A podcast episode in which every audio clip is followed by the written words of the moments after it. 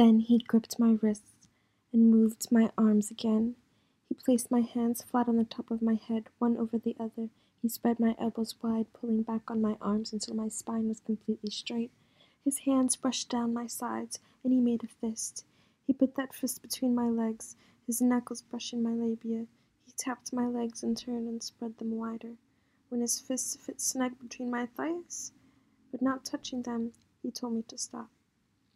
It was a much wider stance than I'd thought of.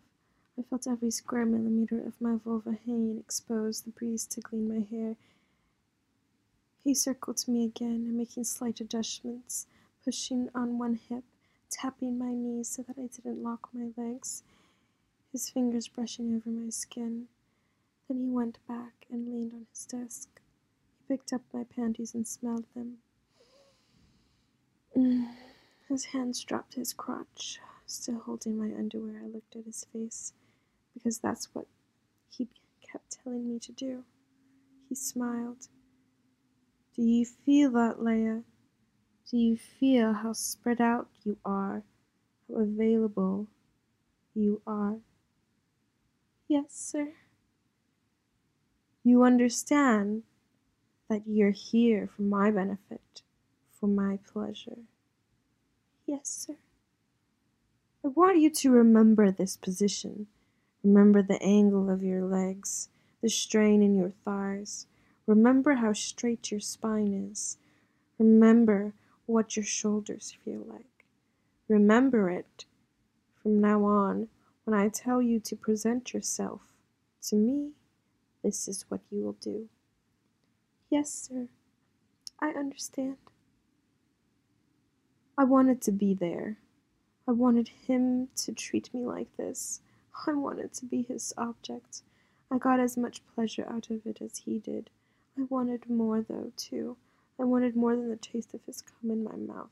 I wanted more than his words and instructions. But I had to wait. I had to take whatever he chose to bestow on me, and I'd have to earn even that through obedience and deference. He stood up and walked over to me. He reached out and brushed my pubic hair with the backs of his fingers. He turned his hand and slid his long middle finger into me. He moved slow and easy, sliding my clit over my vagina as far as he could without bending. I was soaking wet. I was incapable of offering resistance.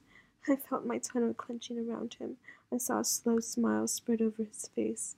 He left his finger where it was and raised his other hand to brush back a stray curl that had fallen over my shoulder. He looked deep in my eyes and slipped his finger out. Then, as he watched me, he slid it deeply back in.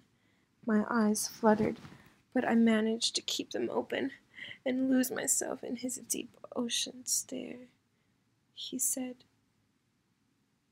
you're very beautiful, Leia, but I don't think you know that. I made a startled little gasp.